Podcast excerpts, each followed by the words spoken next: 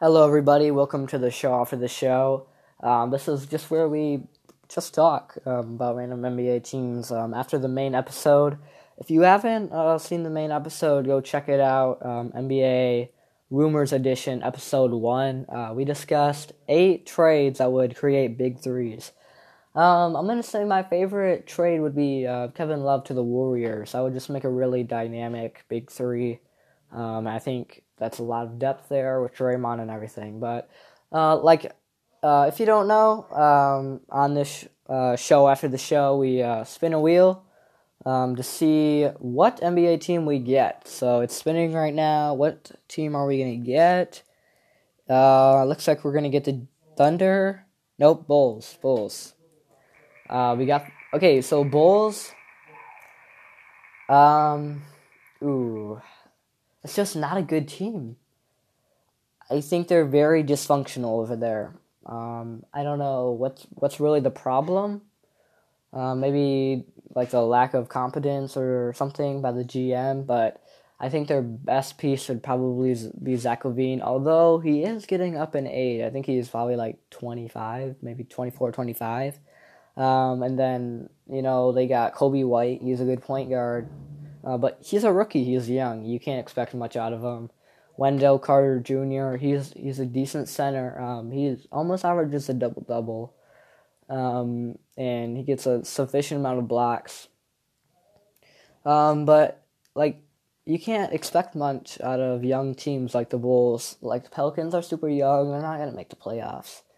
Um, Wizards are just kind of bad, but also kind of young. Grizzlies are young they actually might make the playoffs. They might make the eighth seed. Um, but you know, you can't expect much out of young teams. Um, and that not that I'm giving them an out or an excuse or anything, because you know they should produce like anybody else. But give them give them some time to develop, and they'll they'll become a, a good team eventually, or maybe they just never will. But Bulls can't stay in this slump forever, man. Um, I say that you trade Zach LaVine and you and maybe another piece and some first round picks to acquire a star. If if you're trying to win now, which I I'm not trying to win now because if they give away Zach LaVine, a role player, their picks to come, they've they've got nothing and they're still going to remain the same because I guarantee you, even if it's LeBron James, he although LeBron James carries many teams that are very bad. I doubt he will be able to carry this bad of a team, which is the Bulls.